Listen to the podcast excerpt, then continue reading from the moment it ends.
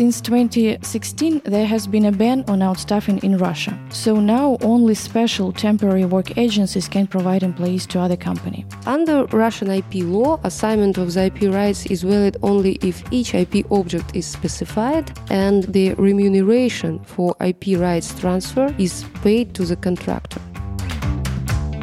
Good morning. Welcome to Alrud podcast Be Aware and Share. I'm Irina Anyukhina, partner of Alrud Law Firm. I'm here today jointly with my colleagues Elena Chershintseva, expert in labor and employment, and Anastasia Petrova. Anastasia practices on the intersection, on the interface of labor and employment, data protection, and cybersecurity. Today, we are going to talk about the practicalities of engaging hiring independent contractors in Russia, hiring individuals. It is rather widespread practice that international companies, foreign companies, which do not have formal presence in Russia, and instead of establishing a company or setting up a rep office, such companies are interested in hiring individuals nonetheless. The most frequently asked questions by such companies are Does it trigger permanent establishment risk? Any taxation considerations? Is it possible to requalify independent contractorship relations into actual employment? These questions are important since they could cause labor law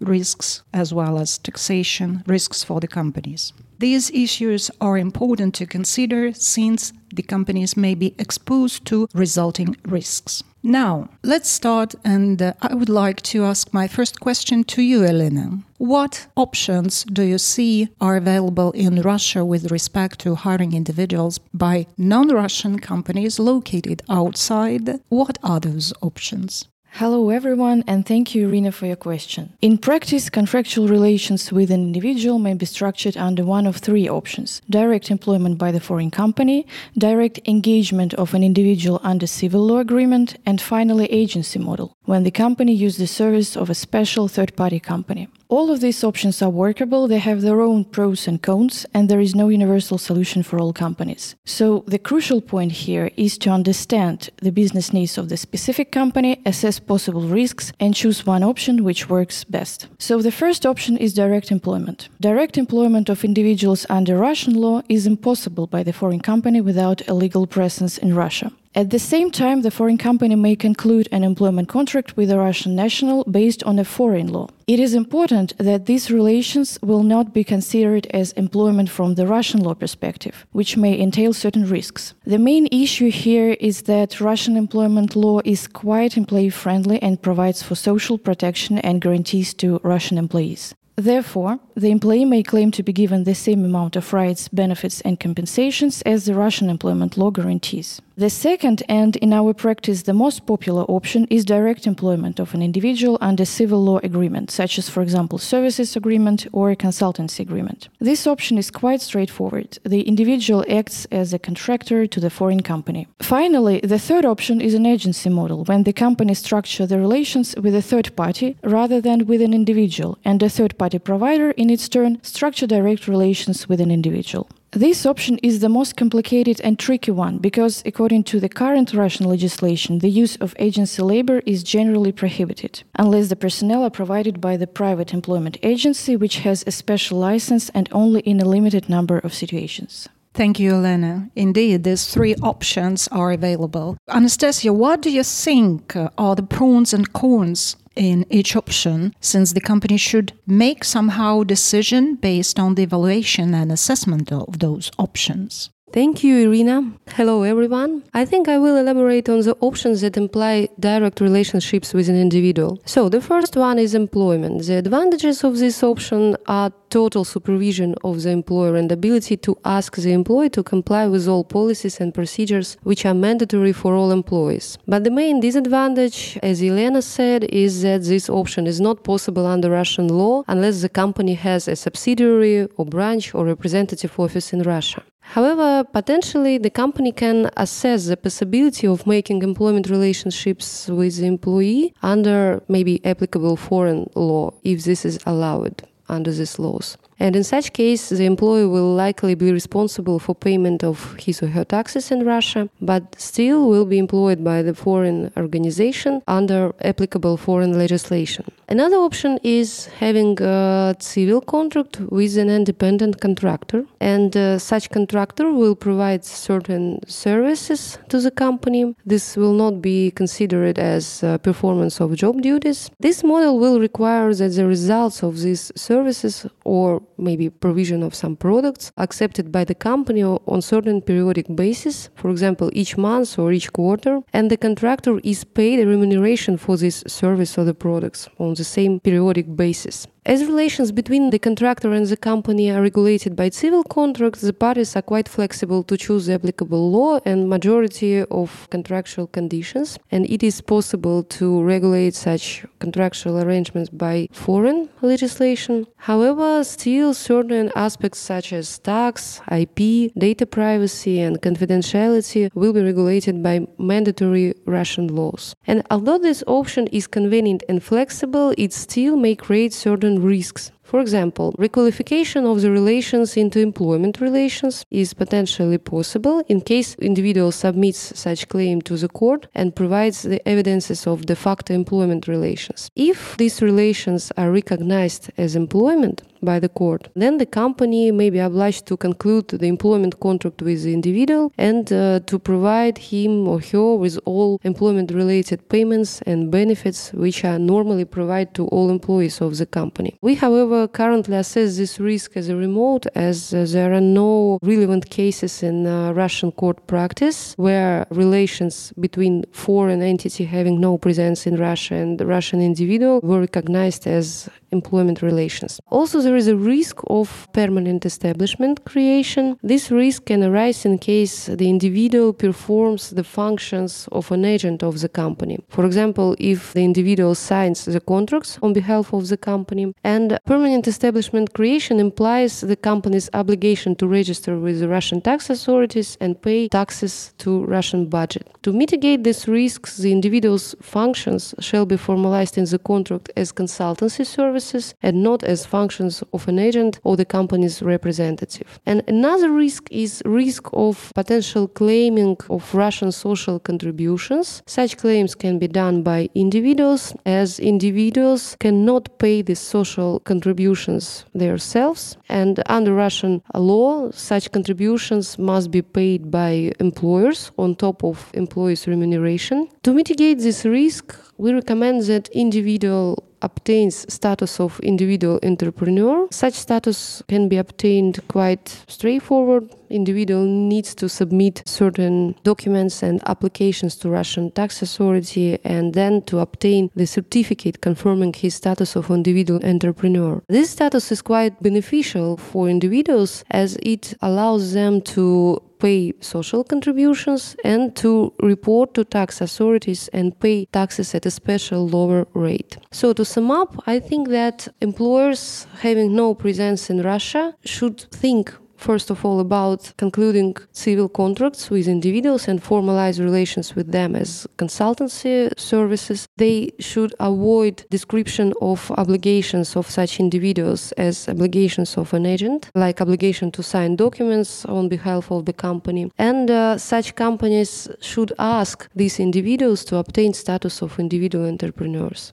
Thank you, Anastasia. Elena, we have just discussed with Anastasia hiring individuals directly, either through via employment relationship or civil law relationship. Do you think uh, it is possible to avoid direct relationship with individual? Yes, it is possible to engage another company which will engage an individual directly as a possible alternative to direct contract with an individual. This option is called an agency model in Russia. The most important thing here is to distinguish an outstaffing option, which is generally prohibited under Russian law, as I have said before, and outsourcing option, which is the most used option for indirect engagement of individuals and the less risky one. The point is that in case of an outstaffing, a current employee of one entity is assigned to perform work to the benefit of and under the supervision of another entity. Since 2016, there has been a ban on outstaffing in Russia. So now only special temporary work agencies can provide employees to other company. And in Russia, temporary work agencies are legal entities registered in Russia and having passed special accreditation to carry out this specific type of activity.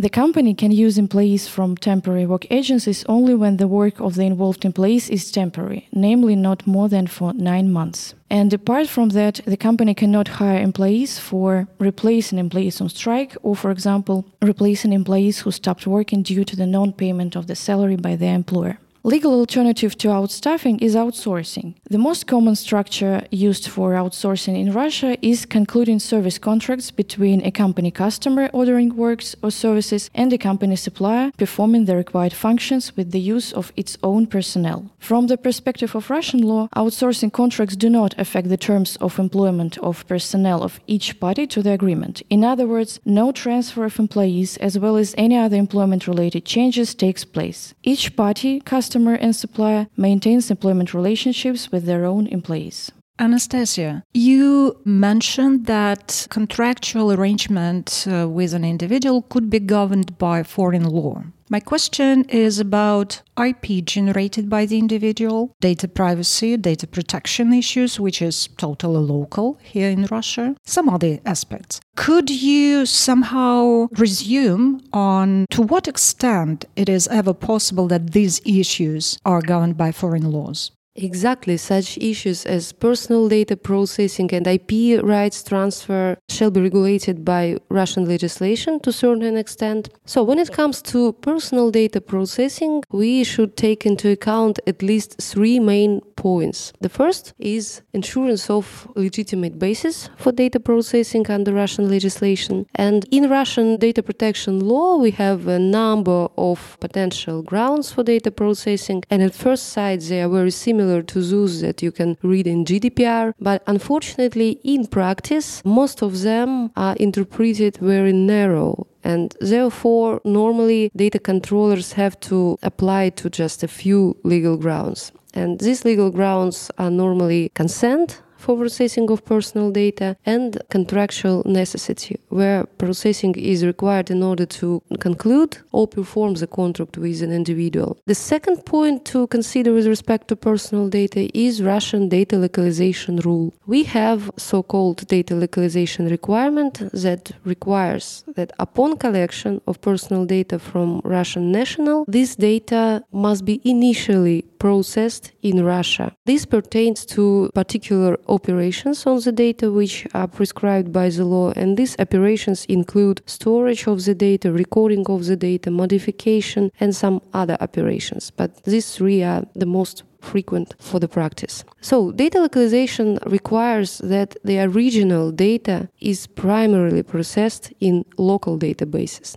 And in case of the need of data processing in foreign databases, such processing is allowed only after proper cross-border transfer of this data. And here we come to the third point, which relates to cross-border data transfer rules. In order to comply with cross-border data transfer rules under Russian law, we need to understand that there are two types of countries. The first type is providing for adequate protection of personal data, and the second type of the countries which do not provide for adequate protection of personal data, for example, like the US. In case of adequate protection, data controller can rely upon general grounds of data processing, which includes consent, which include contractual necessity, legal obligation, and in some case even legitimate business interest, although its concept is quite weak in Russia. But when it comes to cross border transfer to the countries which do not provide for adequate protection of personal data, then data controller has very limited scope of grounds to rely upon. And normally these grounds are written consent, which is subject to certain mandatory requirements to its content and which must be formalized in paper format with leaf signature of a data subject or in electronic format with specific digital signature of data subject. And the second ground to rely upon is the contractual necessity. So if in order to perform the contract with an individual, his or her personal data is required to be transferred to the US, then the contractual necessity can be used as a legitimate basis for such cross border data transfer. So, also as you mentioned, Irina, there are some crucial considerations under Russian national legislation for IP rights transfer. Under Russian IP law, assignment of the IP rights is valid only if each IP object is specified and the remuneration for IP rights transfer is paid to the contractor. To prove ownership of IP rights in Russian courts, compliance with mandatory requirements of Russian IP law shall be ensured, and uh, in particular, to prove transfer of IP rights, the company shall formalize such transfer in some documents, like in the acts of transfer acceptance, which are signed between the company and individuals. So, such general clauses in the contracts with individuals, like that all IP belongs to the client of the contractor worldwide, they do not suffice in Russia in order to transfer IP rights. And these additional measures, which I mentioned before, are required. Dear colleagues, thank you for our conversation today. Very interesting discussion. Thank you, Elena. Thank you, Anastasia. To sum up, Direct employment of individuals is impossible in Russia without a legal presence of the employer. However, in exceptional cases, the companies can consider employment under foreign laws. Further, direct civil contracts with individuals are quite common and rather convenient instrument for the business. We recommend that individuals obtain status of individual entrepreneurs here in Russia, and uh, we also recommend considering strong differentiation of civil law arrangements from employment arrangements. As Elena mentioned, agency work is restricted in Russia and can be formalized in the form of outsourcing solutions. That's quite important point to keep in mind. And also, confidentiality, IP, data protection, and surely taxes are subject to mandatory Russian law regulations, even if the contract is governed by foreign law. Thank you for joining us today. You are welcome to listen to our episodes on the Alrud website. Our podcasts are also available on iTunes, Google, Yandex Music. In case of any questions, feel free to reach us via podcasts at alrud.com and uh, have a very nice day ahead.